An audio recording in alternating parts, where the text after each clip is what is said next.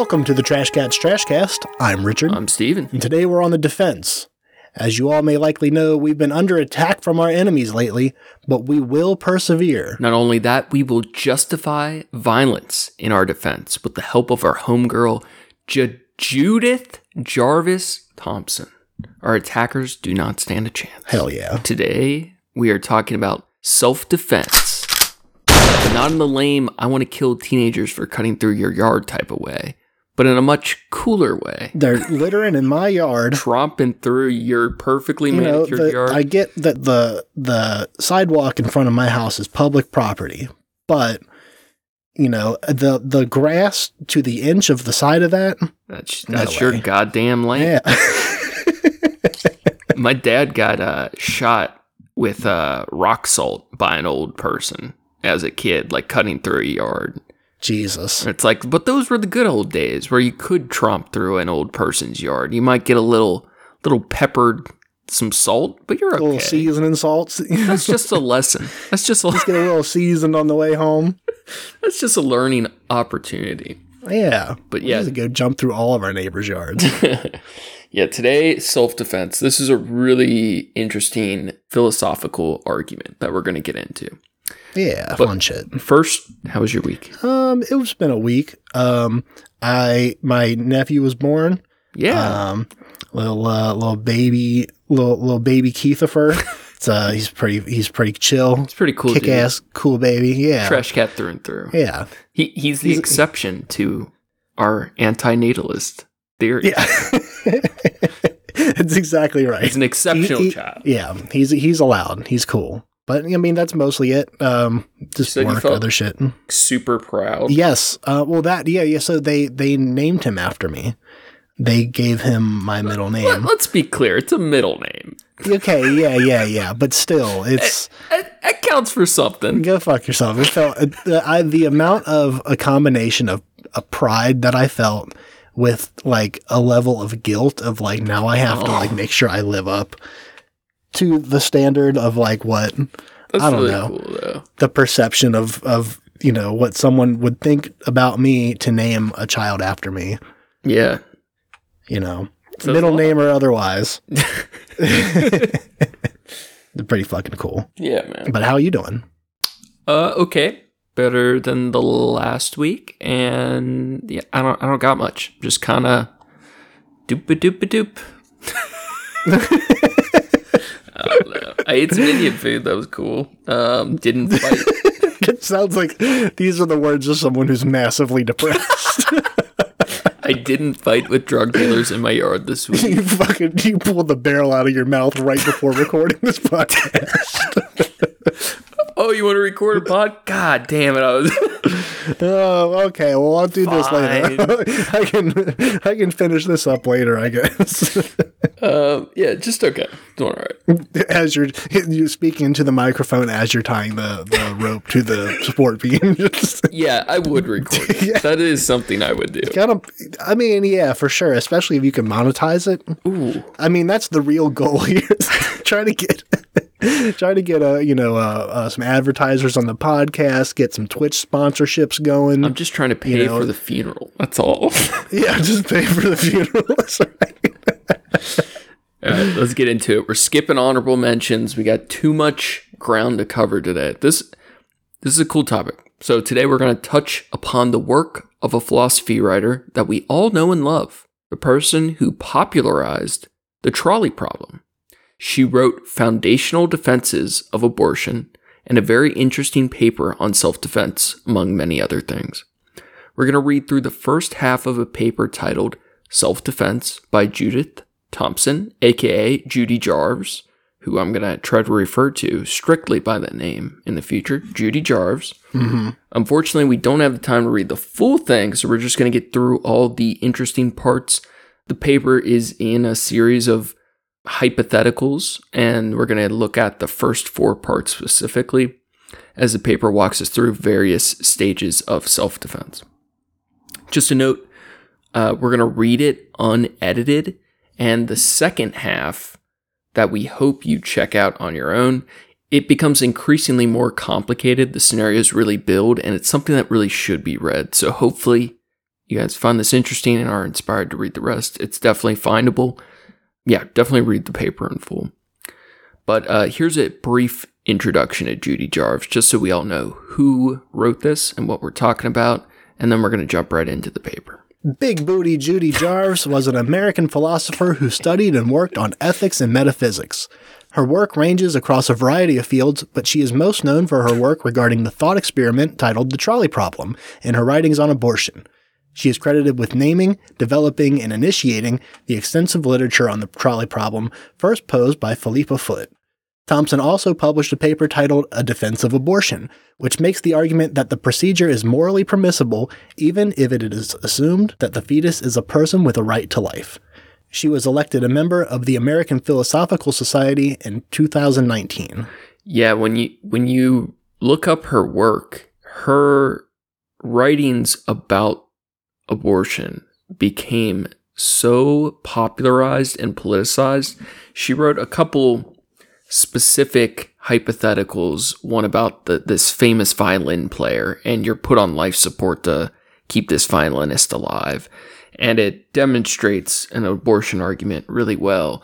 But it's it's almost harder to find her previous work, such as this self defense paper. You can definitely find it, but everything that comes up when you look into her is about her abortion arguments because they are fundamental modern philosophy foundations that that changed political arguments around the issue. Like she had a major impact on women's rights and just right to abortion stuff. She's she's a really cool old lady. Should we do let's, it? Uh, let's get into it. Self Defense by Judith Jarvis Thomson. Number one, before we take a close look at it, we may think of self defense as morally transparent. But what could be clearer than that morality permits a person to save his or her life against threats to it? But what if, in order to save one's life, one has to kill another person? In some cases, that is obviously permissible. In a case I will call villainous aggressor, you are standing in a meadow, innocently minding your own business, and a truck suddenly heads toward you. You try to sidestep the truck, but it turns as you turn. Now you can see the driver, he is a man you know has long hated you. What do you do? You cannot outrun the truck. Fortunately, this is not a pure nightmare. You just happen to have an anti tank gun with you, and you can blow up the truck. Of course, if you do this, you will kill the driver, but that does not matter. It is morally permissible for you to blow up the truck, driver and all, in defense of your life. It's really good imagery, very engaging and visual. I, I like. It makes me it makes me think of uh, is it South by Southwest, Mm. um, where dude's running from the the plane, and like no the idea. plane they're shooting at him, and but instead of the plane, it's just a truck. It's an old movie, right? Yeah, yeah, yeah. Never watched it. It's a good movie. I'll, I'll consider it. It's a good movie. Trust me. It is probably not necessary to stress here, though the point is important for our purposes, that you do not merely have an excuse for blowing up the truck. You are morally permitted to do so. Suppose Peter killed Paul. For it to be the case that Peter merely has an excuse for killing Paul is for it to be the case that though he ought not have done so and acted wrongly in doing so, still he is not as much at fault for doing so as he would have been had he not had the excuse, and if his excuse is not merely mitigating but completely exculpating, then he is not at fault at all for doing so. But blowing up the truck and villainous aggressor is not something you ought not do. We cannot plausibly say that you ought not blow up the truck, but will only be in a measure at fault or in no measure at fault for doing so. You simply may blow up the truck. Morality permits it. Okay. So her arguments so far essentially presuppose killing an innocent person is bad.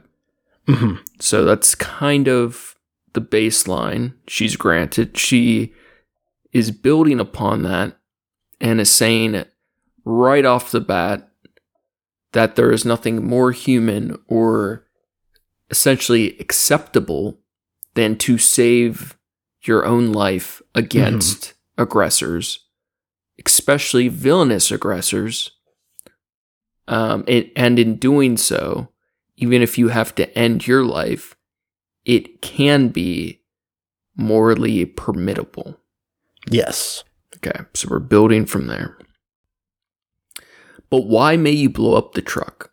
The following answer suggests itself.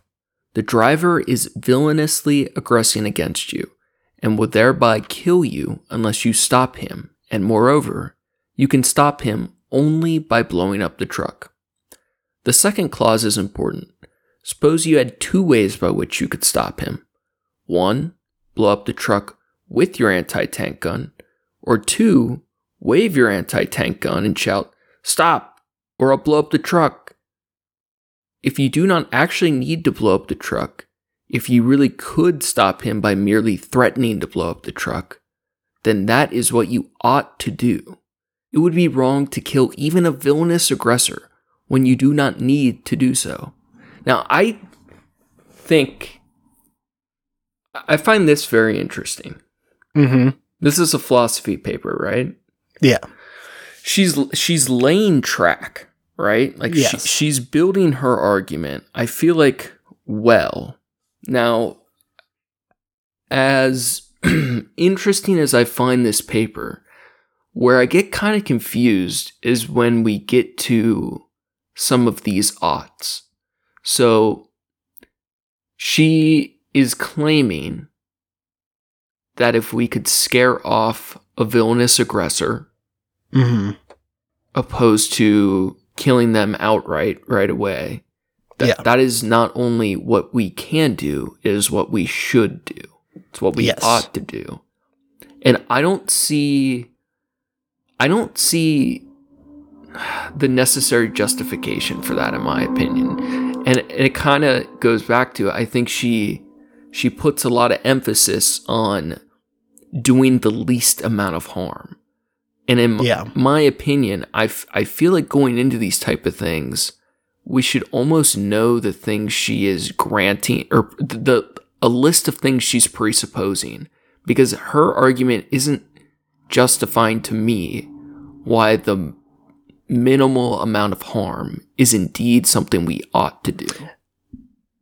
I think more so what I, I think people what, what you should keep in mind with this is that it's circumstantially going to be different Mhm. in the way that you may not have the time to make that call to just wave it and and not shoot But that, and make that's to make the threat and well I mean That's circumstantial. I'm not arguing about the Right. circumstance she's arguing, but more why she has the right to say what we ought and ought not to do in this situation. Because I don't, I don't feel like she's justified strongly enough why we, sh- if someone's demonstrated that they're going to kill us, I've even argued there should be no temporal limits of time to revenge, right? mhm. say he tries to kill you you did shoot at him you missed he uh, swerves around you but doesn't kill you if this man is existing in the world we know he has long hated us and he's demonstrate intent to kill me i feel like i should be able to uh, act in revenge through self-defense self-defense at any point in time Mhm. Now, I don't see why, if this person has demonstrated they're willing, able, and attempting to kill us, why should we do the least amount of harm? What good is there in scaring that person off? Because if anything, I could see a lot of arguments from both realistic and philosophical damage from letting that person live. Even, even if you go the route of like now they know they can do this to other people. Well, here here's where I was was getting with the circumstantial part of it is because if if the presupposing here is that you know that by waving them down, you know, and and saying stop or I'll shoot, hmm if you if the the if what you're to you know uh, uh gain from that is that you are know you know that they are going to stop and they are not going to come after you after you again or they are this situation is going to resolve as a Stalemate. reaction to that yeah But like it- arguably, you can't know that. Right, exactly. That's it's, it's circumstantial. Like where you do know that it it will end if you shoot them and blow up the truck. I get what you're saying, but, But if but and then I I think also that the the idea of doing less harm if you're just going by a societal norm of don't kill people or you know try not to kill people if you can get away with it then that would be the baseline of of what what you want to achieve Right. is to not kill somebody if you don't have to I have two rebuttals.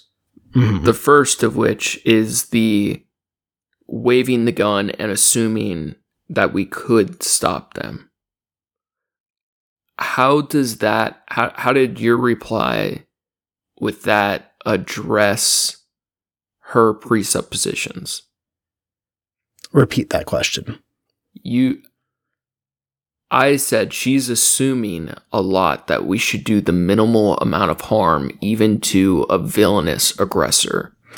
Yeah, so that's that's what I'm saying is if she's she's presuming that based on a societal But that that circumstantial nature, in my opinion, if even if at the very least we call it poor writing, she's missing fundamental support of her ideas on part one. I like this paper a lot. I, I- like her I writing somewhat- a lot. I somewhat un, I, I get where you're coming from, but I also don't think that in a general sense you should have to defend in in totality that it's it's a philosophy. It's a- paper. on self-defense, not on should it be okay to just murder people. It's not the same as murdering something. If, If- in her opening is- sentence, she even says, "What is more morally acceptable than to protect yourself?" And then three paragraphs later, we're doing minimal harm in protecting ourselves. That's a but big if you're leap. still but it's opinion. still protecting yourself doing if if the idea is that you can do minimal harm but it's circumstantial. but you choose but you choose not to if you that's the thing that's where i say it, it is circumstantial so if you know or if you have the idea you know um, that you do think that it will work to do minimal harm Mhm. yet you choose not to that while it doesn't make it bad i would argue that it seems like a little bit more of a gray area than you didn't have any choice at all yeah, I'll and that's that. what she's saying Yeah, and, and to your point, she she already once has, and she continues throughout this paper stress quite a bit on choice in these matters. Like the the line, I think the paragraph before was not that you have to kill the truck driver or you should kill the truck driver, but is that morality permits it, and that it's your Yes. choice whether you defend yourself at all or not. But I- I just I just wish there was a little more Oop, cat fight. I wish there was a little more. So here, this is my second rebuttal that it it all kind of ties together. When we talk about politics, religion, any of those things, in reality, it all comes back to individuals' belief systems and individual philosophies. How you vote is a reflection of of what you believe. And I think a lot of times, like she's, I, I could be mistaken, but I'm like 95% positive. She's a very outspoken Democrat. hmm And I feel like a lot of times in philosophy, when you write to an audience, like it's easy to assume, hey, we all want to do minimal harm.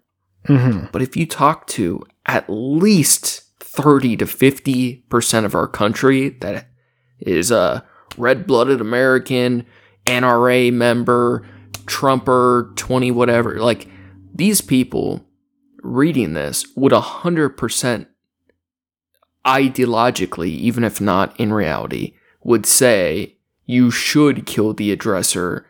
We shouldn't do minimal harm. Like, I think a lot of times in this type of writing, that support that I'm kind of longing for is because a lot of people don't think how we do. A lot of people don't think how she does. And I think there's a, I think it's a, a fundamental error to assume that everyone wouldn't want to do as much or uh, to do more harm than necessary to a person who's trying to kill you because I, any fucking NRA member it would disagree with that. Well, no, I mean, wouldn't her stating that the way that she does that that that's her expressing her thoughts on the matter? Preference. Yeah, it's Uh, like she doesn't need to preface that if she's clarifying that it that she is she is stating that it would be wrong to kill even a villainous aggressor when you need not uh, do so. I mean, she's she's stating, and that's something uh, to be honest. It's something I've struggled a lot with this paper because she, she, as these arguments build, I feel like there are contradictions, but she's not. Well, a lot of her moral aesthetics or like actual moral preferences, I'm sure, are through this. It's more a system or argumentative way to build the questions of what she's trying to get at more than maybe her true philosophical preferences hmm but i i mean she is including odd statements like she is saying morality permits not where i think she where i think she's fencing some things out prematurely that that's all I can see that, I guess. i just think it'd be I, more I, I get her. I get. I feel like I just. I get the point. I get it too but i Yeah.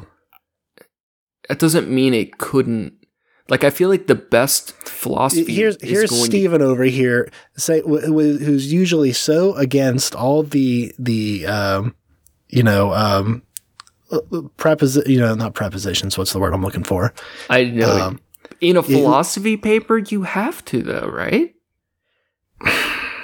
right like i don't want my I mean, philosophy if- i don't want wittgenstein assuming um uh, we should never use uh, i don't know possessive adjectives or, or some shit. Like I I want to know exactly how they're defending their point of view because she made an odd statement that we ought not use more force than we should. And i feel like if that's the level one of a self-defense philosophy paper that's assuming that's like doing half the work she's not proving to me why I shouldn't use as much force as I choose if a person is trying to kill me. If Mhm. anything, she's supporting that I should. It's what could be morally clearer than permitting a person to save his or her own his or her own life. She's saying you, it is so clear we, that we should save our own lives, but not necessarily at the cost of doing more harm than necessary. And I let me let me give you let me give you a different hypothetical, Mhm. and I just to see what your opinion is on this. Let's say you come home after a hard day at work, and you you get in your door, you turn on the lights, um, you walk into your living room, and you see there uh, asleep on your couch is the man who hates you and wants to kill you, and you know that he wants to kill you, and but he's asleep Mhm. and next to him is a pair of handcuffs and you're you know that you could get those handcuffs on him or you could just shoot him Okay, here's my questions. yeah Do I know he hates me? But yes this you know you know he hates you and you know he's he is there because he was waiting for you to get home so he could kill you Oh, then but I you got home later than usual that got day yeah, yeah, and he got he drank a little too much milk from my fridge. Got a yeah little exactly sleepy. he he drank all that crow milk I would and now- argue you should, you ought to kill him. You would so rather than capturing and making um, making them submit you would rather shoot in cold blood a man s- sleeping on your couch It's not in cold blood if they intended to kill me. They're lying But they're- in wait in my they, domain. they they were lying in wait now they're lying asleep I don't feel comfortable leaving people out in the world who intend to personally harm me. If I could that's fair cra- uh, what's his name, snap every person who wants to kill me out of existence, I'd be snapping all day. fucking it's fucking jazz baby just and fucking Def poetry jam over at Steven's house I know realistically, you probably fall somewhere between my argument and hers. Yeah, I feel like I mean it's circumstantial. Is I think it's the main thing to take away from it. I get though that if the if you're addressing society as a whole that the the idea of doing less harm is generally more accepted, more morally accepted than Yeah. you know killing for for in, in in a case where you have options that aren't killing, then it would be without reason or without just cause. I don't disagree, but I feel like a person writing a paper on self defense has to prove that to me because I feel like I can argue a lot of reasons why I disagree or why she is Mhm. wrong.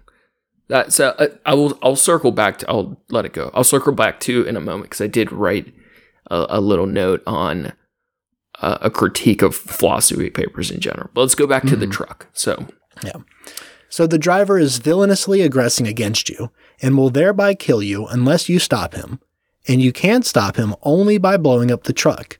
Why not say that that premise explains why you may proceed? I suggest that it is in at least one way stronger than it need have been. Help me understand. So she's just saying it's stronger violence than needed, basically. Correct. One thing I I think would make philosophy papers a lot stronger and more convincing for better arguments if there was a formatting that philosophy papers were required to fit loosely, including at the start of the paper a list of presuppositions. And I see how this could get abused to lay the foundations for like really shitty papers. But I, I Mhm. feel like looking at a list of presuppositions for an argument would tell me so much of what I need or don't need from what I'm getting from the author. And it, it would build a lot more bulletproof writing. And as intriguing as I find this paper already, I just think it's a bit ungrounded only in the sense that there's no explanation as to why killing someone is wrong at all, or why doing more harm than necessary is bad. Why should we care if she thinks killing someone is bad if we're able to merely scare someone with the anti tank gun? It isn't so much a critique of her writing, but I I do feel this way about philosophy writing, where it has this these gaping loopholes in formatting, and it would be really easy to have a list at the beginning of each paper of those presuppositions, a list of lo- logics, almost like formulas, where the reader has to either agree or deny these lists at the beginning, these formulas of logics, and I, I think it would bring everyone in line, right? Like if you get through the logics, the presuppositions, then you're all on the same page going through the paper. If I Mhm. agreed that murder is wrong, or at least that something, an amount of violence more or worse than what is needed, it would be much easier to grant that the excessive force is worse than necessary. And ultimately, it'd just be a lot easier to agree with her conclusions going forward. I think that's fair. I, I think I like the idea of if you're going to do that, of instead of listing them beforehand, having them like Cliff Note style. Like when you make an assertion like that, That's have it like I hated the- her just have like an asterisk, like this is presuming that this.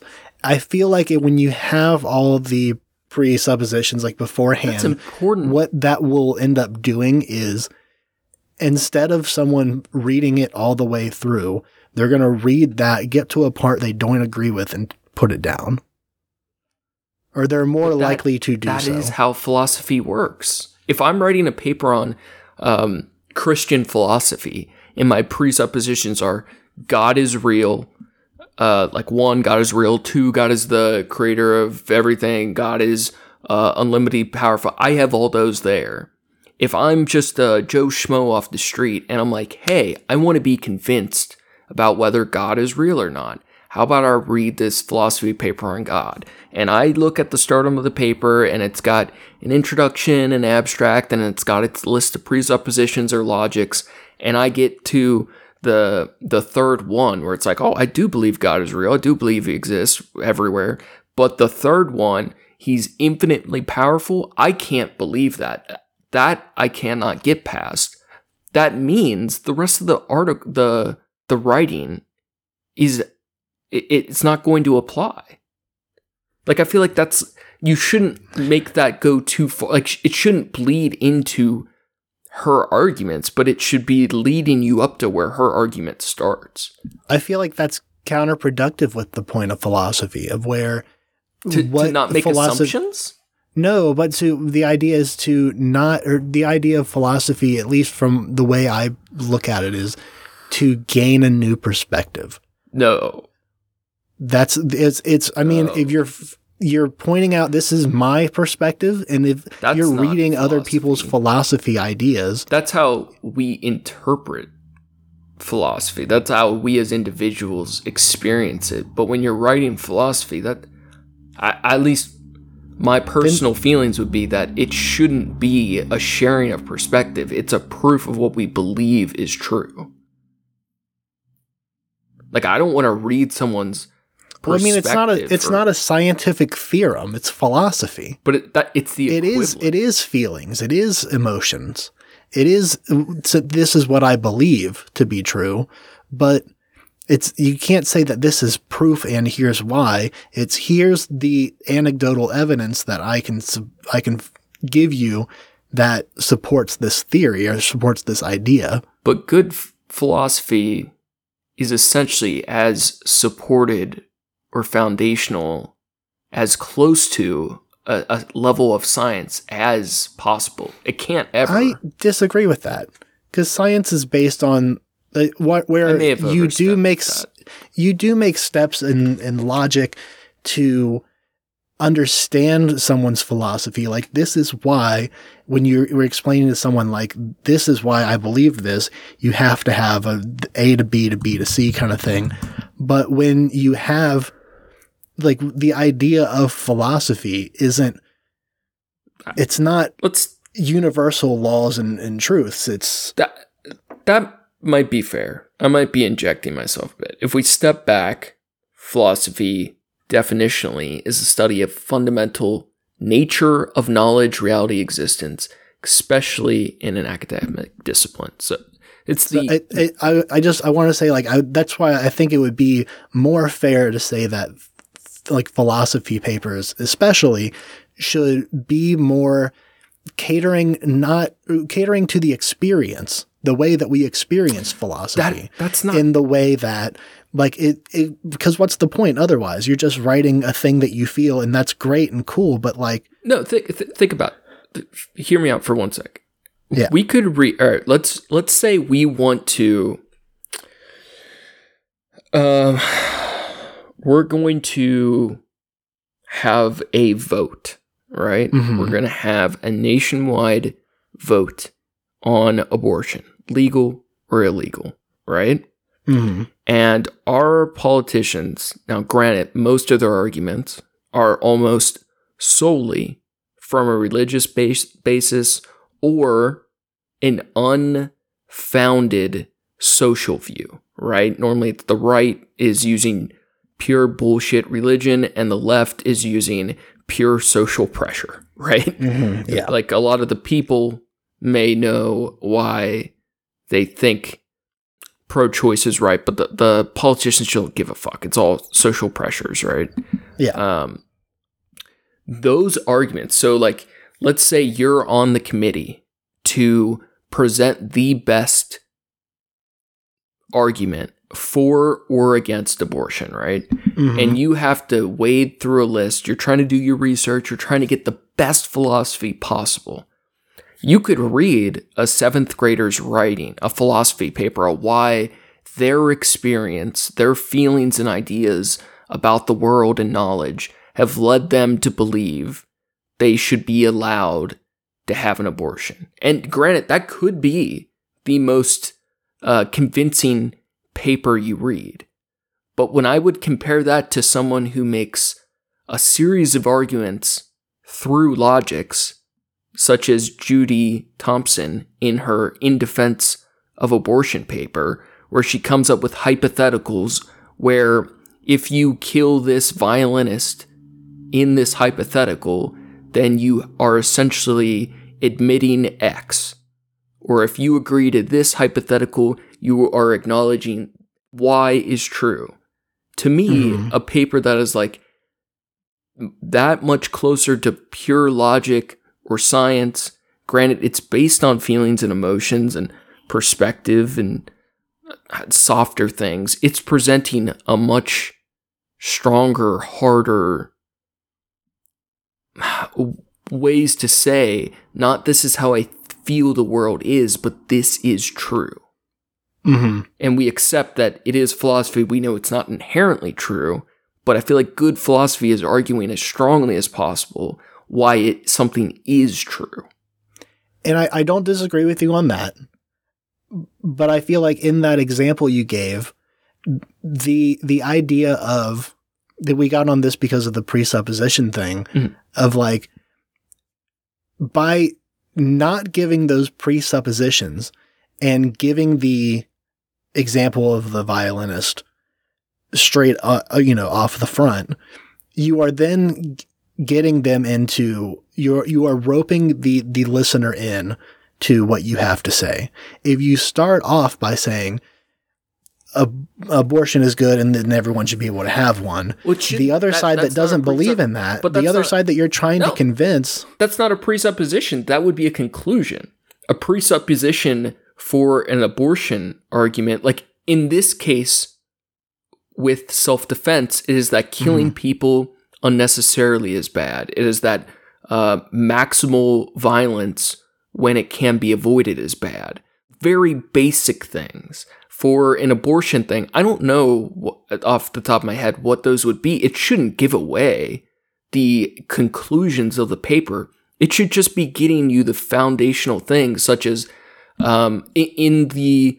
It, it might be the exact same thing in most philosophy papers. In the abortion paper, those presuppositions could be killing a child is bad, doing more shouldn't kill people. Like it could be those very basic things, but I feel like without those building blocks, it makes the arguments much weaker. It shouldn't ruin the paper. I think I think the the the core thing that we're hitting is a difference in learning. Not I guess not learning isn't the- maybe the proper word, but a It's just what we the, would a- like to yeah. the- I think I feel like I, a narrative, anecdotal example type I think, is I think is an easier way to get me into a thing. but it's not a good way. It's a good way to convince someone, but it's not a good way to prove something. Right, but I'm saying if that's the if if the idea is to list, it- we got onto this because of the presuppositions at the beginning of a paper, and I feel like that's not the best way to start a thing where you're trying to convince or That's trying fair. to have somebody understand a different way of thinking than they might already think. That almost makes me feel like there should be two types of philosophy papers, where one it could be has the logics, has proofs, and it's literally just bullet points, like by time star theory or like Destiny's life philosophy. It's a series of bullet points where it's all uh, beliefs, true statements, oughts, and then it almost should be paired with the other type of philosophy paper where it's the convincing argument. Mm-hmm. I, I think that would be cool if papers were paired that way together. Well, now that we got that out of the way, It's important. It matters. Yeah. Let us take a look at our second hypothetical case, which is like the first, except in this respect. The driver is entirely without fault for what he is doing. How can that be, given that he is chasing you around the meadow in a truck, trying to run you down? Well, let's suppose some villain had just injected him with a drug that made him go temporarily crazy. It is not his fault that he is going to kill you if you do not blow up the truck. He is not villainously aggressing against you, but he is aggressing against you, and he will in fact kill you if you do not blow up the truck. Does morality permit you to blow up the truck? I think it does. I think self defense is permissible in this case, which I will call innocent aggressor, just as in the case I called villainous aggressor. Do you agree or disagree that you have to, I- you should be able to kill the innocent aggressor? I agree. Yeah. In the real world, this is essentially a mental illness clause. Yeah. Now it is interesting, right? I, I'll be the first to admit I've done a lot of stupid thing on drugs. Drugs can often like fuck you up, make you do shit you wouldn't normally do. But my argument's always it brings out a true inner version of you, even if it's not the Mhm. version you are typically going to present. But you definitely can be in states where you're not in any control of yourself. Most of the time, you're in a limited capacity or control of yourself. But it's very interesting because I think a lot of people would say, I don't know, I think a lot of people, when it comes to s- certain things, would argue that a person has capacity, but other times would argue they don't. Do you know what I mean? Like if C- capacity to kill. no, like capacity, like the, let's say you have someone who um who thinks an innocent aggressor should not be killed.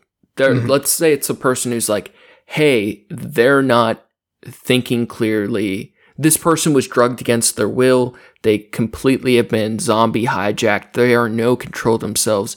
Even though they are going to kill me, I feel like I shouldn't hurt them." Right? Mhm. Yeah. Now, let's when when it's done to them, they feel that way. But if the person's choosing a, a drug that's frowned upon, a lot of people their their their song changes. Uh yeah, okay, And- I see what you mean now. Realistically, that's super incongruent with what they actually believe. Like the reason why the person's autonomy or capacity is limited matters to the the offender. It's all about consent, man. The consent to to take the drug rather than I mean from from that perspective, I would assume. Uh, I don't think I don't think that's true at all. I think that well, in, in the example that she gave, like they were injected with something. sure against yeah Uh, uh, yeah, the the idea would be against their will. yeah yeah So Yeah. I mean, like, it's not that I would agree with that based on that. I still think you have the right to kill the innocent He- aggressor. I'm sorry. but Here's a much better example. All right, so she's doing innocent aggressors. Let's. I'll do my version, the mental illness version, reduced capacity. We have a a child mentally retarded, handicapped. They're coming to attack me. We can obviously see. I'm not being shitty. This uh, th- we can obviously see they're trying to hurt us and they're not in control of their actions. They don't Mhm. have the same level of rational thoughts. Most adults would feel whether they feel like they should or shouldn't defend themselves, they can at least understand or have empathy for that child, right? yes, yeah, Now, let's make it an adult male, much scary looking. They're homeless as fuck. They look trashed. But we know if we x ray vision their brain, they have the exact same amount of capacity as as the child we didn't even want to defend ourselves against because we knew they weren't in control of themselves Mhm. when that face changes, a lot of people's opinions do. Now, Yeah. and, and if we take it like a step farther and we have a drug addict and they look like they made a lot of these choices themselves, but if we could x ray their brain again, we see they even have a lower capacity. It still changes people's opinion of Yeah. what they believe. yeah. You're right. But I suspect that most people would say that while self defense is permissible in the villainous aggressor, that it is merely excusable in the innocent aggressor. So she's saying some people might feel that when it's an innocent aggressor, that now self defense is just excusable. Right. Not permissible. Just excusable. yeah. Should we agree with them? By hypothesis, the driver in villainous aggressor is villainously aggressing against you, and the driver in innocent aggressor is not. But how exactly could that difference be thought to show that while it is permissible for you to proceed in villainous aggressor, it is merely excusable for you to proceed in innocent aggressor? So now she's posing the question of why this is that way. hmm I I understand where she's coming from Do tell. with that. I I understand understand where she's coming from with the idea that it's it is excusable but not permissible. I can understand where she's saying that there are people that think this. And I, I think once again, it's there. There are circumstances where I could also be swayed that way, but I still think it's would be permissible. I like this paper because it's so visual. It's very creative thinking, and it is, it is also really good moral guidelines. Yeah. I don't necessarily feel like you can prove why something is or is not acceptable. At the end of the day, it is all moral aesthetics. I, I just wish I, I wish there was like a just some, something a little bit deeper. But she is trying to prove this point, so let's see what she says. Yeah. Perhaps it will be thought that the point is this the villainous driver is less worthy or less good than the fault free driver. But the fault free driver, too, might not be a particularly worthy person. His being fault free and innocent aggressor consists only in his being free of fault for the particular aggression that he is currently committing. I find that to be a very funny and insightful point. She's Mhm. basically like, what if the the the the villainous aggressor could just be having a bad day, while the innocent aggressor, their whole life might be a piece of shit that's been hurting people all their life, but today they're innocent. Does that change Yeah. how we judge them? Right. it's very clever. Yeah. Alternatively, perhaps it will be thought that the point is this the villainous aggressor deserves punishment for his aggression, whereas the fault free driver does not. But who are you, private person that you are, to be dishing out punishment to the villainous for the things that they do? And anyway, what makes it permissible for you to blow up the truck in villainous aggressor is not the fact that the driver in that case deserves punishment for what he is doing, or would be permissible for you to blow up the truck even if you do not need to do so to save your life. I like where this is headed. Yeah. Moreover, to say that self defense is merely excusable in an innocent aggressor is to say that although you would not be at fault for blowing up the truck in that case, you ought not blow it up. You act wrongly if you do. I think that cannot be right. I think it an excessively high minded conception of the requirements of morality. trying to understand this. To say that self defense is merely excusable in innocent aggressor is to say that although you would not be at fault for blowing up the truck in that case, you ought not blow it up. You act wrongly if you do. And she disagrees with that. Okay. Um I'm struggling a bit. I really do like her idea of vengeance though of she's pointing out that if we feel the innocent aggressor does not deserve to be killed because they're innocent, then we also um, we can't judge the villainous aggressor because they think we think they're bad. That are our actions in regard to violent defense would be wrong if we're judging it on the morality of the person opposed to the idea itself. Yeah. Just that if it's excusable but not permissible, then it would be wrong to do so, rather than if it's permissible, then it's you are in the right. Well, And she's saying that I don't think that that's that's correct. Mm. It might help also if I stress that I am not saying here that the fault of an aggressor is nowhere relevant to the question of what you may do to defend yourself. I say here only that it is not relevant when what is in question is his life for yours. What if we lower the cost to you? I should think that fault is also irrelevant when the aggressor would otherwise blind you or cut off your legs. The aggressor's fault or lack of fault has no bearing on whether you may kill the aggressor to defend your eyes or legs. Death is worse than blindness or being without legs, but other things being equal, morality does not require submission to such an aggressor, even if he is without fault. I should think more generally that the same holds whenever the aggressor would otherwise cause you very grave bodily harm. Similarly, if we go to the other extreme and imagine prospective cost to you is minimal, if the aggressor would otherwise take your wallet or hat, then you may not kill the aggressor to defend yourself, whether or not the aggressor is at fault for his aggression. That it is a villain who would otherwise take your wallet or hat is not sufficient reason to kill him to protect it. I I think it's shitty. Let's say here's the argument. I spend my whole life working to get a house. My life goes terribly. I don't make much money.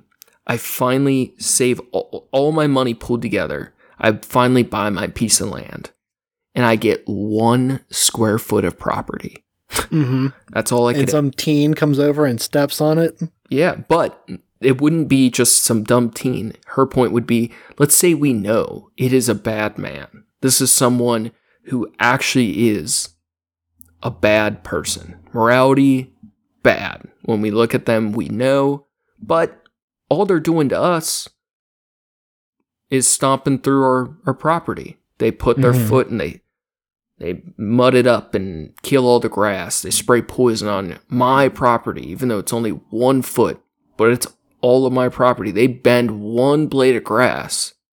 She's saying our whatever justification we have to do X, Y, or Z should not be based on who they are, but what they did. And I don't know if I necessarily agree with that. I don't want to kill people for stealing my wallet or hat, but I think it can be acceptable if we know that if we know that person has stolen 10 million wallets.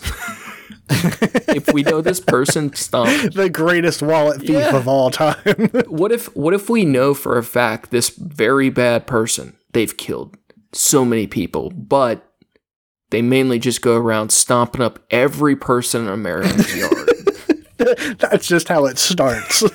and they get to our yard and they touch our blade of grass i think based on who they are our level of defense could have a lot more room to change. I don't i think i disagree with her.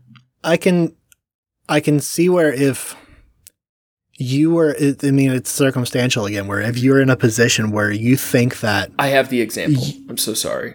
go ahead. do you let a rapist touch your girlfriend? Like a gentle pat on, pat on the back? Like you know who they are. You're at a bar or some shit. You know they did something very heinous. They beat their court case but they're Mhm. still allowed in public and this person just pats your girlfriend on the shoulder. Right. hypothetically. It doesn't matter that they pat them on the shoulder. In general that might not be okay. We might we might say something we might not whatever. It depends on the situation. But if we know that person did it it changes it a lot. I don't think it it that is worth sh- killing them over. It could. Just what if just what if for all that action. what if all their crimes were violent sexual assaults after they stalked women that looked xyz the same way your girlfriend did? That's so that's the circumstantial thing that I was going to get to is that if you are in a position where you have a knowledge that tells you that this person is dangerous beyond that action that they are committing or that this is how it starts. Like it's it's it's going yeah this is it's going to lead what they're doing now is the lead up to a further violence then you can start looking at that option differently Mhm. but if you're looking at this from the the perspective that okay this is someone who is mugging you in an alleyway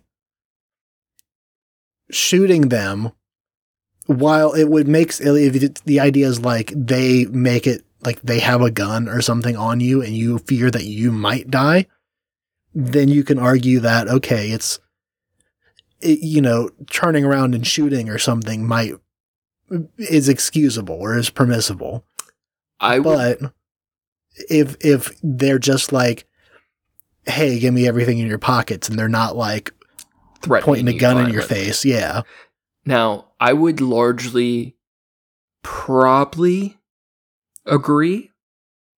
Um where or like as a preference, I don't want to necessarily have to take violent action when something's taking someone's taking something small from me. But let's say Mhm. for example, someone took something very valuable to me when I was very young, and I made an oath to myself that I would never let a bully take anything from me ever again. And that was a personal point of pride that I wasn't going to let other people exist in the world where they could take my things.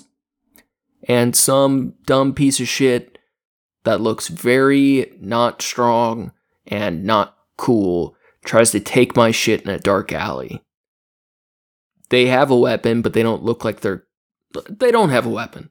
They just are saying they could kill me if I don't do if I don't submit to their will. I think it's acceptable to react with violence to that. I don't To, to necessarily think react with good. is to say react with violence, but Killing react them. with yeah, killing them. I think is- it's I think is acceptable to- different. I, I think uh, when I hear someone else say it, I think it is bad. But if I think of myself, no, like I, I can it. kill people, but you guys can't. No, I don't think they can't. I, th- I but I I see it as bad. But I know, I know what you mean. but I'm it's just- more like, do I want to exist in a world where people can take things from me and I can't defend myself to the death? Where like Mhm. I don't want to fight to the death over a wallet, but if if I chose to because I didn't want that to be acceptable, I'm I don't want to live in a world where we have to submit to every single thief, where the Mhm. strongest man gets to take whatever they want. And- Right. And if it requires violence to if, if it requires deadly force to the point of being able to stop that, I think that is acceptable. Man, don't take my fucking wallet. That ruins your whole like two weeks of you like go, having to go to the DMV and get a new license. Make a fake ID, get you got to call all your bank cards. Remember, you know your your Home Depot gift card you had in there. That's gone. All your dumb shit you you got to you know replace. It's It's the worst. the pictures of your your dog and Of your last wallet that got stolen. a picture of the last wallet that you got stolen. Right. Fucking love that wallet. There is room for argument, however, at places between these extremes of very grave bodily harm on the one hand and the loss of wallet or hat on the other hand. Suppose an aggressor will take not both your legs, but only your left foot unless you kill him. Here the aggressor's fault or lack of fault, thus it may be thought that you may kill him to defend your left foot against his aggression if he is at fault, but not if he is without fault. I leave this open. I also leave open what should be said in cases in which it is not certain that the aggressor will cause you harm if you do not kill him, but only more or less probable that he will. What I think is clear in any event is that if the aggressor will certainly take your life unless you kill him, then his being or not being at fault in his aggression is irrelevant to the question whether you may kill him. But as I said, I suspect some people would say that self defense is merely excusable in innocent aggressor, or at least would feel uncomfortable about saying that it is permissible. I have a hypothesis as to what is at work in anyone of whom this is true, and we'll come back to it later. Suppose, however, that we are in agreement that morality permits blowing up the truck in innocent aggressor, as in villainous aggressor so that you do not in either case merely have an excuse for proceeding.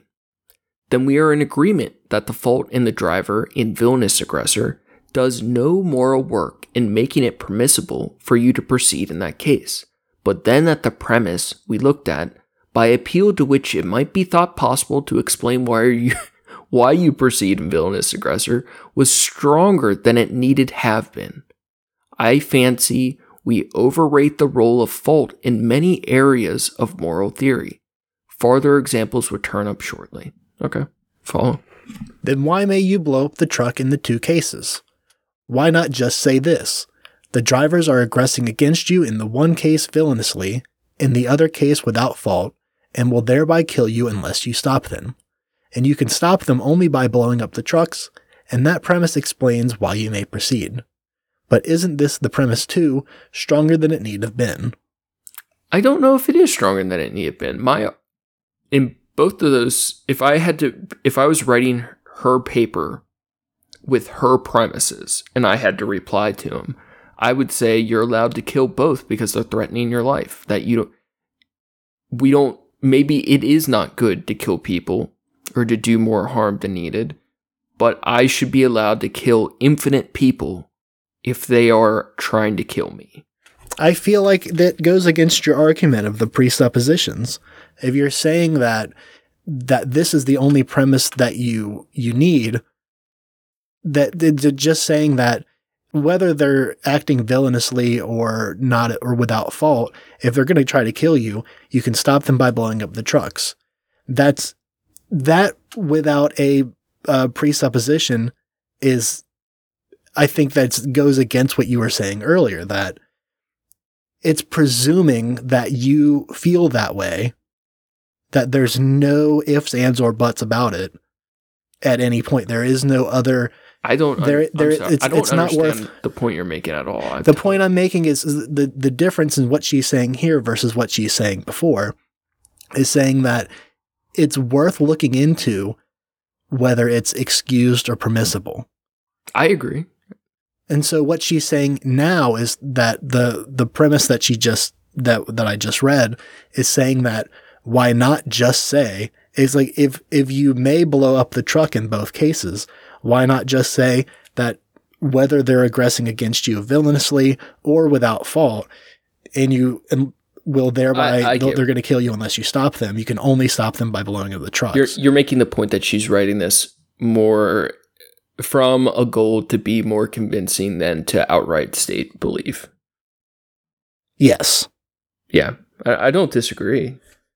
I just I- I, just- I- think I it would feel be like- better writing a lot of the time if things were stated clearly as well. Even if it if you don't Well, like yeah, it but- but- before, but- it could be but- a post. But that's that's what I'm what I'm saying is that she's not.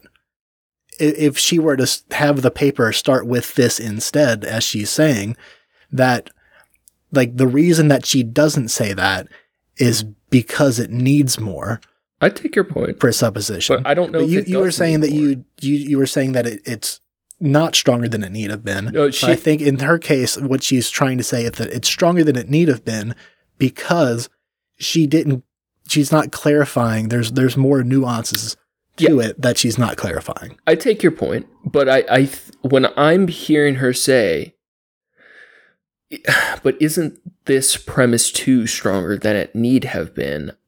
What I am taking from that is she is saying that to say killing infinite people, whether they're innocent or villainous, just because they're trying to end your life she is saying that that might be a stronger statement than is needed. And I don't know if it is. Or she I don't know if she's saying the that amount of force is stronger than it need have been or that No, I- level I of think- justification is more than needed. I, I think what you, you what you said it the first time, just saying that that as a blanket statement is stronger than needed. I think what she's saying is that it's you don't you it shouldn't be put that way because there are nuances. If you're getting into the nitty gritty of what's moral and what's you know, then that's why you open up you know the trolley problem type kind of situation Yeah. kind of shit. I take your point, but I, I think the argument what while there are nuances, the reality of No, no, no, I, I agree with the with the point of yeah, you should be able to defend yourself regardless of whether they're villainously aggressing against you or they're, you know, uh, without fault, like whatever. yeah, yeah. I'm with you. But yeah, Three, in the third hypothetical case, I will call the innocent threat.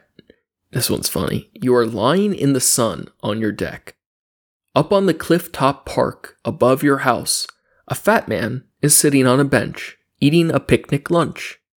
A villanelle pushes the fat man off the cliff down towards you. If you do nothing, the fat man will fall on you, but he'll be safe.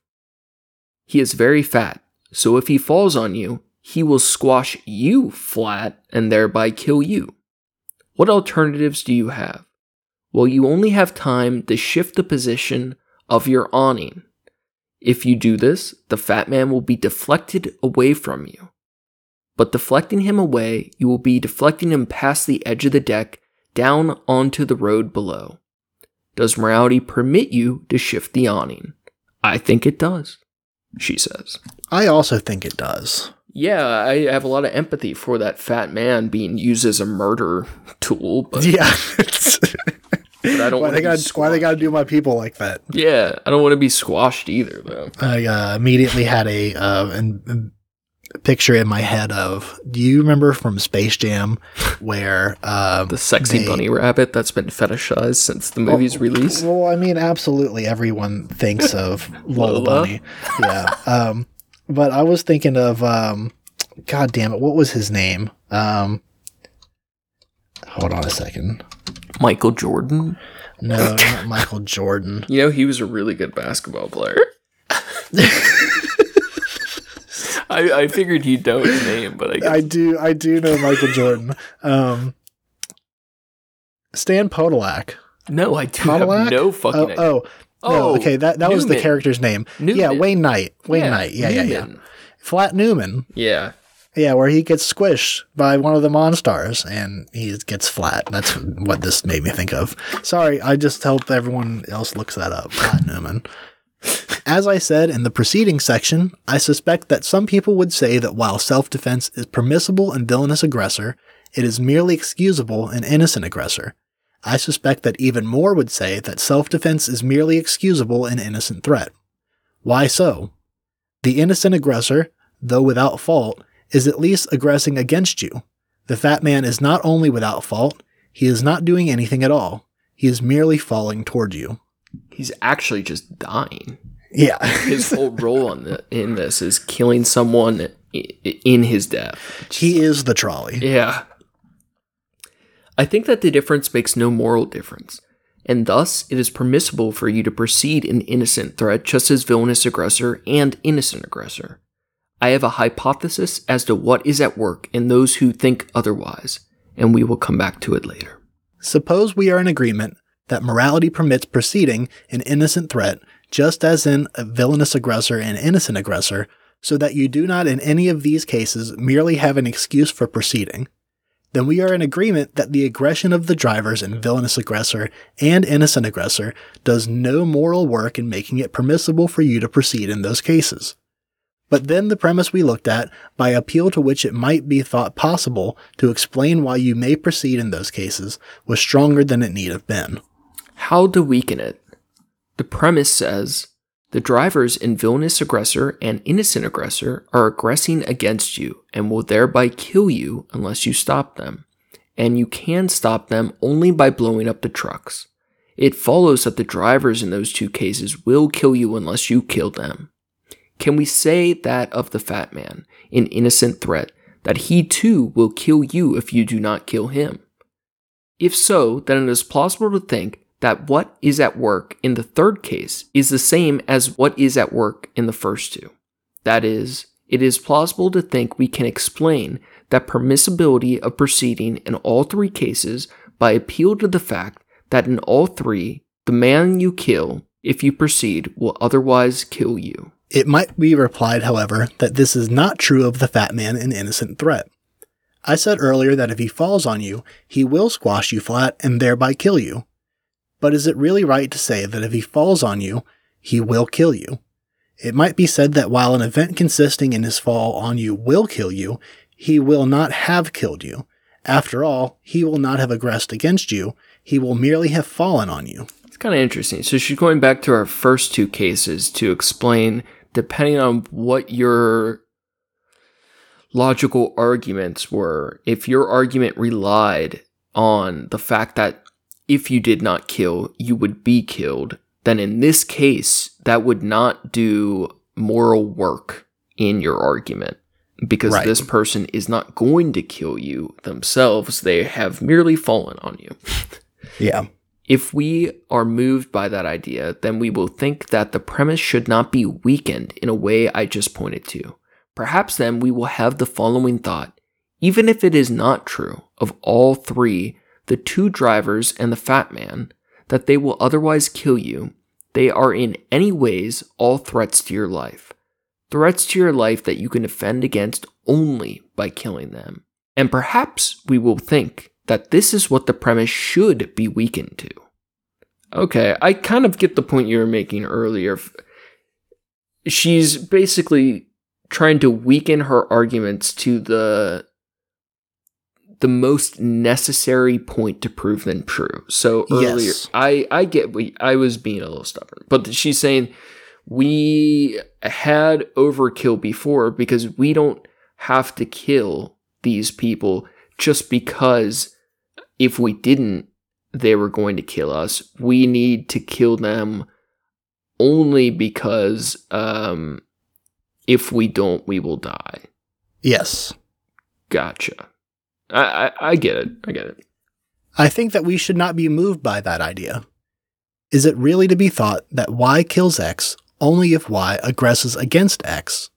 Suppose a piano and a safe fell off a roof, and we know that one fell on Alfred, and that the event that consisted in its fall on him killed him. We might ask, which killed Alfred, the piano or the safe? The correct answer might be the piano, despite the fact that pianos commit no acts of aggression. Which of these bullets killed Kennedy? asked the museum curator of the bullets just donated to the museum by the police. That one, say the police, pointing to one in particular. And they might be right.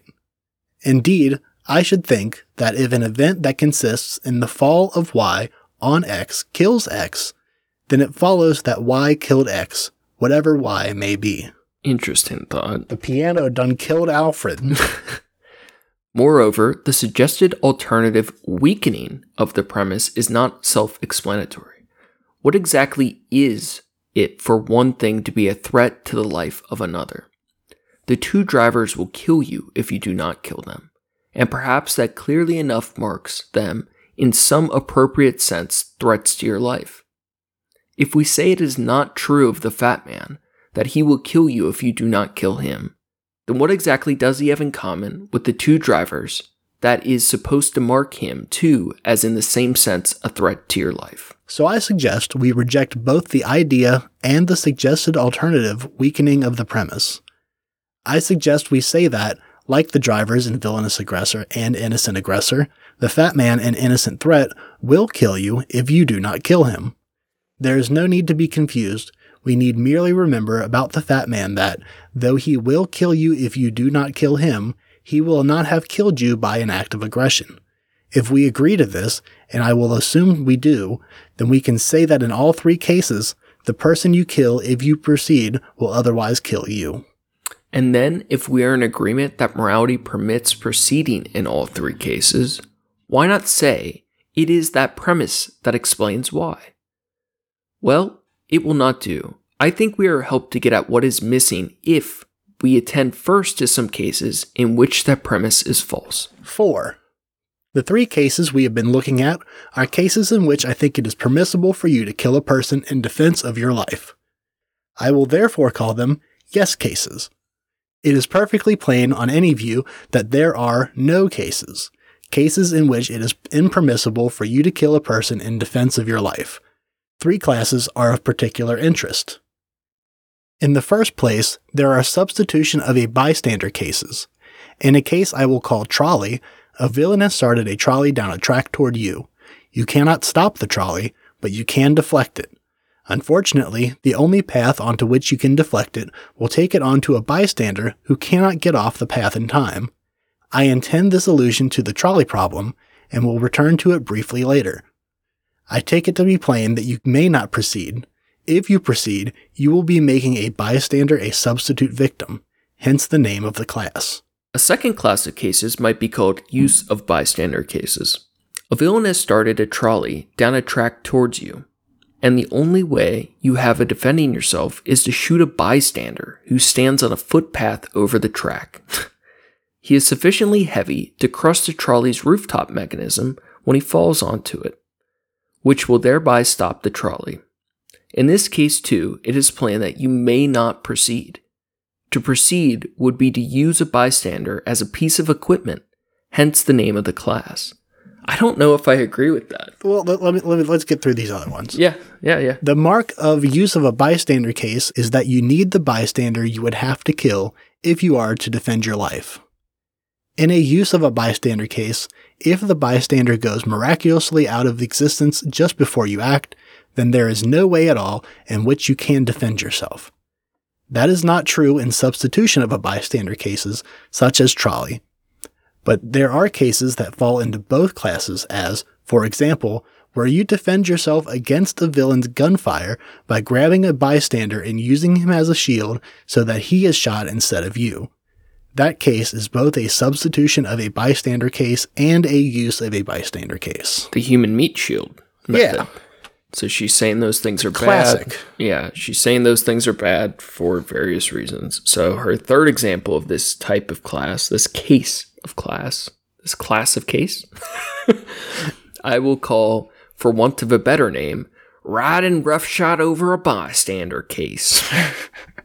a villain is shooting at you, and your only defense is to run, but your only path to safety lies across a bridge that will hold only one person, and there already is a man on it.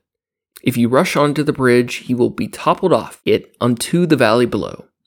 In this case, it is plain that you may not proceed. If you proceed, you do not make a bystander be a substitute victim, so it is not a substitution of a bystander case. If you proceed, you do not use a bystander as a piece of equipment, so it is not a use of a bystander case. What you do, if you proceed, is ride roughshod over a bystander, hence the name of the class. I don't know how I feel about these yet. I, am gonna have to see what her final conclude. I'm guessing, based on our previous argument, at the end of this, she's going to give the the weakest necessary argument to defend, which which is good. But yeah, yeah, yeah. I don't know if I don't I don't know if I can agree. This next one I really like because it's basically a version of the argument I made in our uh, level four cannibal episode. okay. yeah. Proceeding in some of these cases is worse than proceeding in others. Here's another use of a bystander case, which I will call starvation. Some villains throw you in a dungeon and leave you there without food for several weeks. Not surprisingly, you are by now very hungry. To tempt you and thereby increase your misery, the villains now introduce a plump baby into the dungeon. They remove the baby for feeding periodically, so that it is at no risk of starvation. But you are. May you eat the baby? Of course not.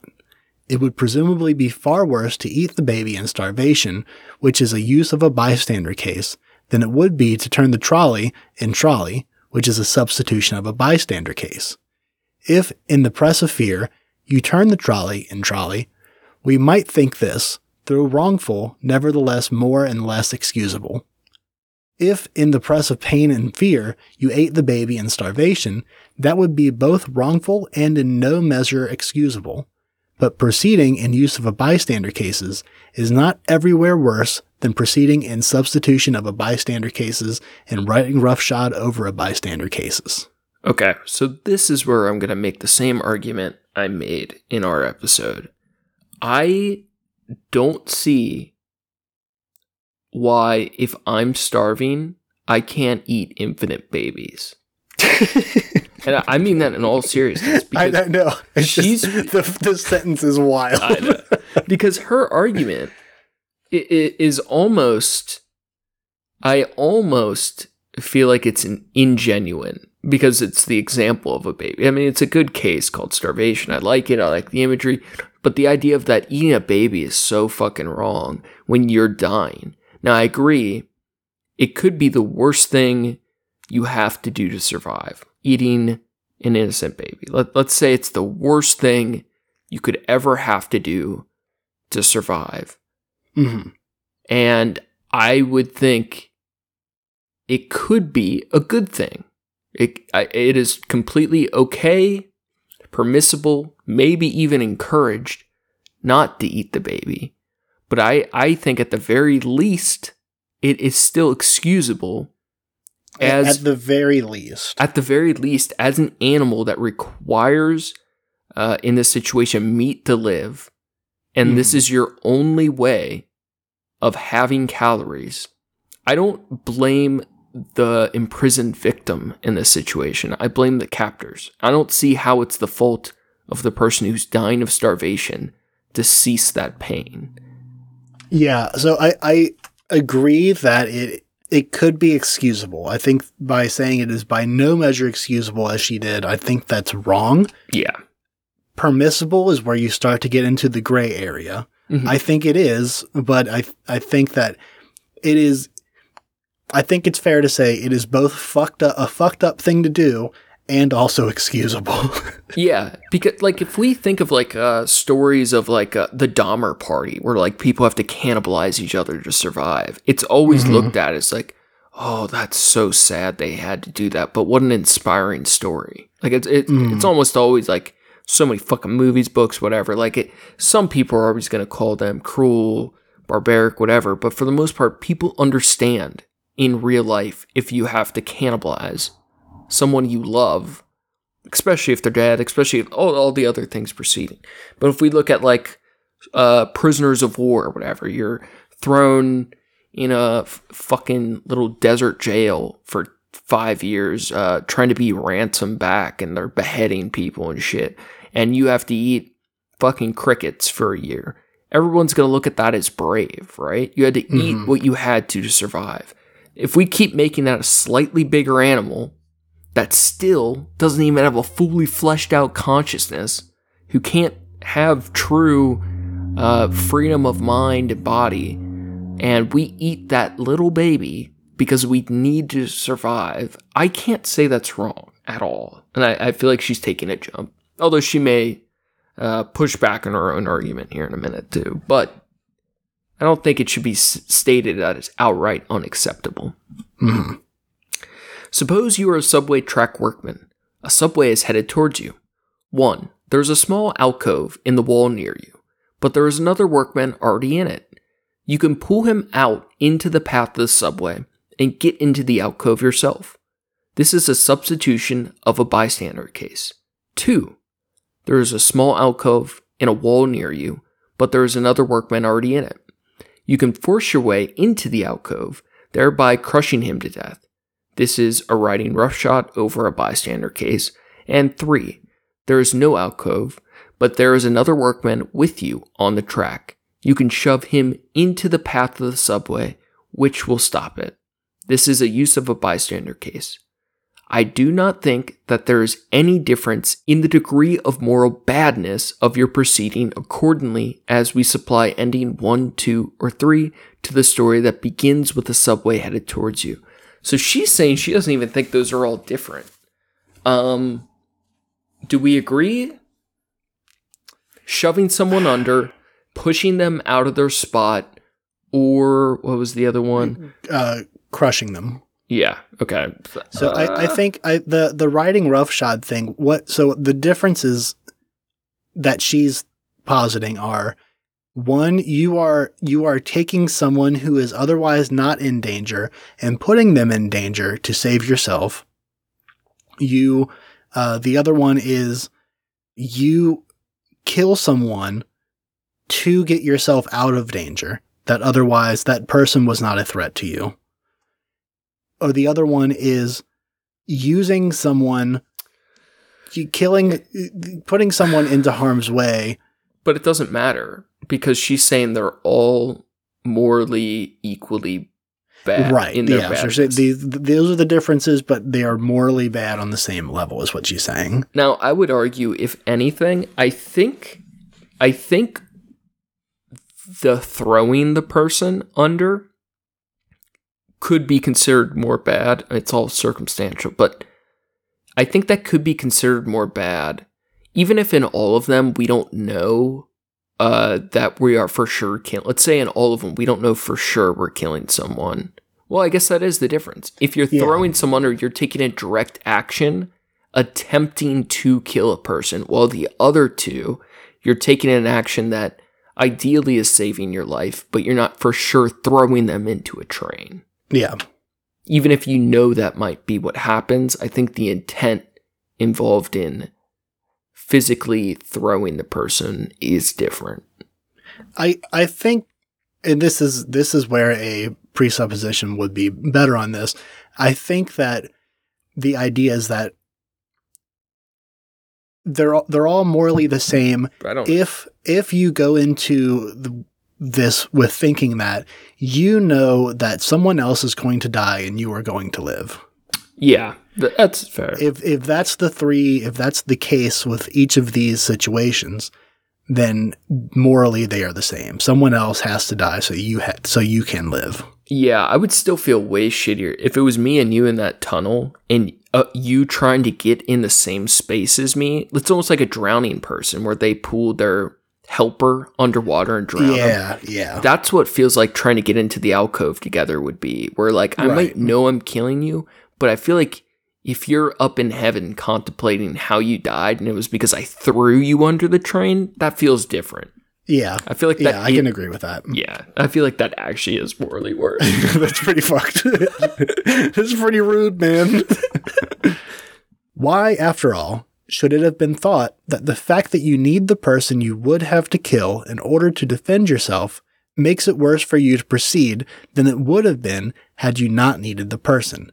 If I am right in thinking that is the mark of a use of a bystander case, then using a person does not in general have the special moral taint that it has been ascribed to it appeals to the notion, quote, respect for persons, end quote, will certainly not suffice to make out this special moral taint. After all, if one proceeds in a substitution of a bystander case, a substitution of a bystander case that is not also a use of a bystander case, or in a riding roughshod over a bystander case, one behaves as if the person one kills were not there at all, surely no less a display of lack of respect for persons. Let us go back. Cases of these three kinds are no cases, and in all of them, our premise is false. It is not true in any of them that the person you have to kill to save your life will otherwise kill you. Indeed, that person is, as I have everywhere put it, a bystander. I do think that's a bit of an assumption she makes about bystanders because she kind of touched on it early earlier because we don't truly know if the bystander should be considered innocent. It is more of a roll of the dice than a truth. Hmm. innocent in this act of aggression, But is that this, the, or, or say, or lack of a lack of active aggression. So, like, I think wh- where she was saying before, like, you could have someone who did not leave, you know, like, led a life that made them a morally bad person. But if they are not at, at the acting aggressor in that scenario, then they are not a villainous aggressor. I, I think that's where I might have an, a, point of contention with her. Because I, I think you live your whole life as a bad person. I think your actions in these cases are in a different context. The intent intent changes things. And I I think to some extent her argument from a philosophical point of view is that intent doesn't do moral work. But I think it does. It's just impossible to quantify. Mm-hmm. I mean, how innocent is anyone really? Yeah, it's like you say, like the, the the road you're going down is leading to, like you know, they probably got some skeletons in their closet. Fuck them, I'm gonna push them under the subway. we just rediscovered uh, original sin. yeah, just push everybody under the subway. What are we doing? Kill Kill everybody. So- just flood flood the world. Guys, that's the end of the the first four parts. This is about the first half of our paper. Definitely read the rest because it becomes increasingly more interesting and complicated, addressing ideas such as just warfare, which is I really like, but that is a very hard one to go into. But it's something we've all lived through with the various wars our country has led, and the idea of uh, just warfare is used by religion and politicians all the time. So these scenarios are just really interesting. But I think let's do final thoughts and yeah, just read the rest of our fucking paper.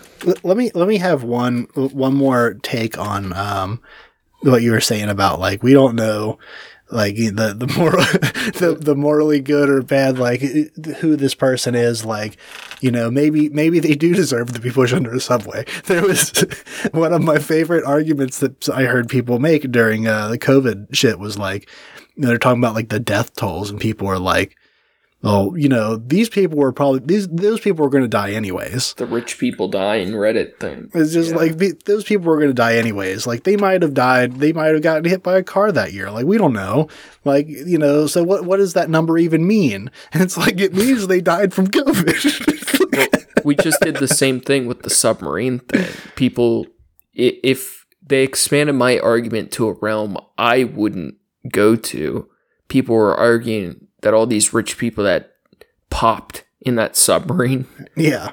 that they deserved it because they're clearly bad people for having money. And I wouldn't make that argument, but a ton Right. of people do. And that was Yeah. the whole whole thing we've seen over the last really 2 years of like people being assumed to be bad people so they deserve death. And I, but I, I think there's validness in the idea that we we can evaluate people for their actions hmm but I think there's a lot of logic leaps that get from that to like instant death.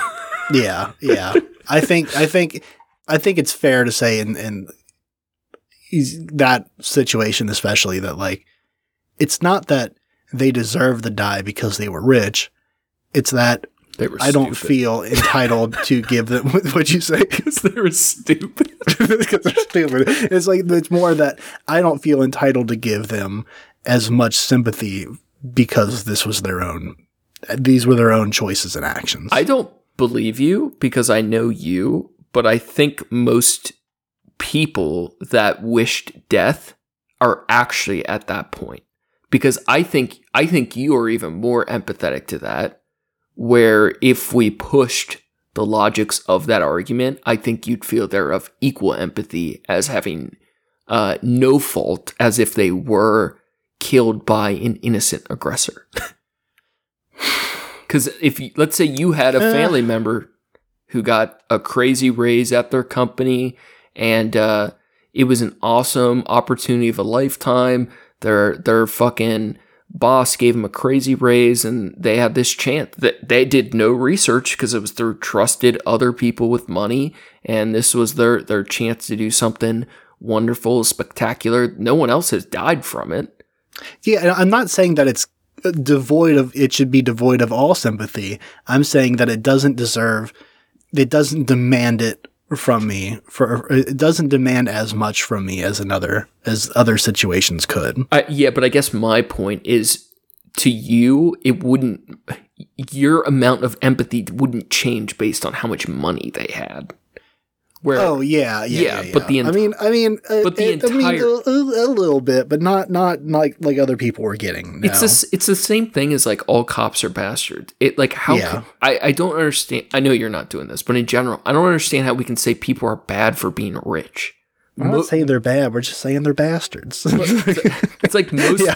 most rich people might be shitty, but I'm not willing to like call all people with money bad people. right. even mo- I can say 99.9% of cops are scum, but I You got can't. people like fucking Mr. Beast out here. He's got money, and he's not a bad person. He's an awesome police officer. he's a great cop. Here's the thing: is Mr. Beast does some good shit. Officer he- Beast. He's he's not the worst person ever, but he's just a loser. I just don't understand. he just lame shit, and it's super nerdy. And we all like acted like he was cool because he gave us money.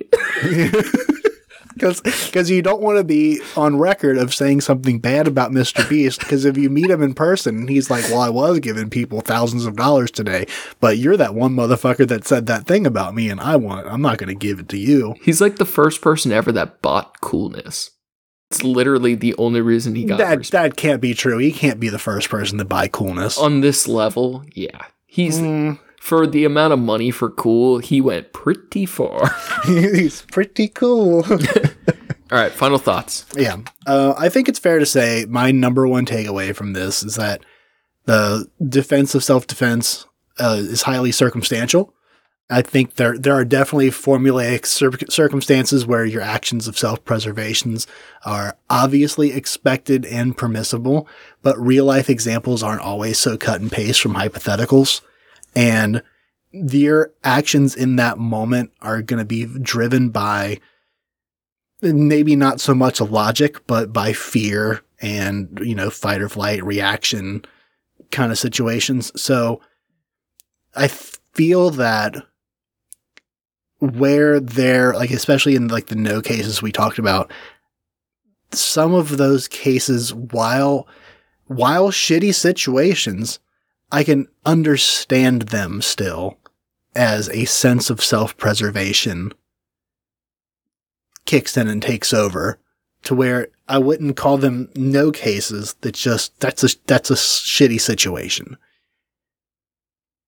Not all the time, at least. I'm sure, I'm sure there are, you know, examples where people are making Conscious you know decisions. yeah conscious dec- decisions to harm others in in lieu of themselves being harmed at all and it's it even still like that's not i get it it's a pressure decision. It's not a pure decision. Like, Yeah. People act Yeah. differently in this circumstance. I, I feel that. it's not a, a premeditated plan of like if someone shoots me today i'm gonna put i'm gonna hold someone else in front of me yeah.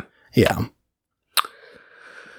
Yeah, as as my final thoughts, as much as I enjoy reading her writing, I I I know we spent some time on it, but I really do wish philosophy papers were required to have better and more clear formatting. I like the convincing writing, but I wish she had clear additionally, even if it was separate, I wish she had clear logic proofs that explained exactly what she believed as well, or what she not what she believes, what she believes is true.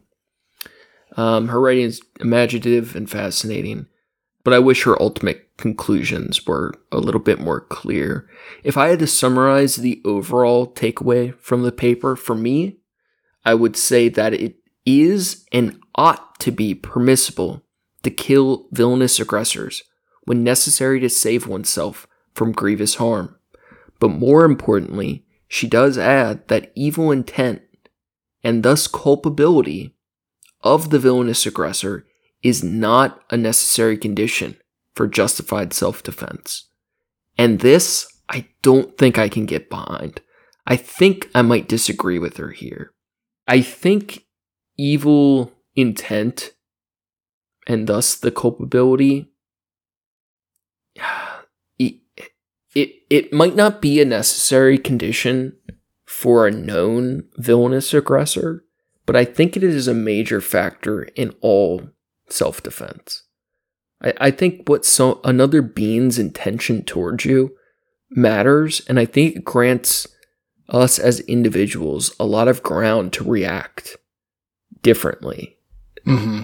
Almost like what you said, I might be tapping into the same thing a bit where depending on what the other person feels towards you, I think that that does change what you should be allowed to do to them. And while some of this may feel obvious, this is the ethical groundwork upon which most self defense theory builds upon. This type of thinking, her writing, and this idea of how we handle violence in a justified way between people. I have, I imagine I have many disagreements with Judy Jarvis, as I find that her work doesn't always go nearly far enough as I would like it to. I would like to have more robust ideas about protecting ourselves, as I believe it is paramount as animals to defend ourselves from aggression of any sort. I wish she just went a little farther. Mm-hmm. And while she seems to believe that excessive force or any amount of force found to be more than absolutely needed ought not to be used, I full heartedly disagree with this.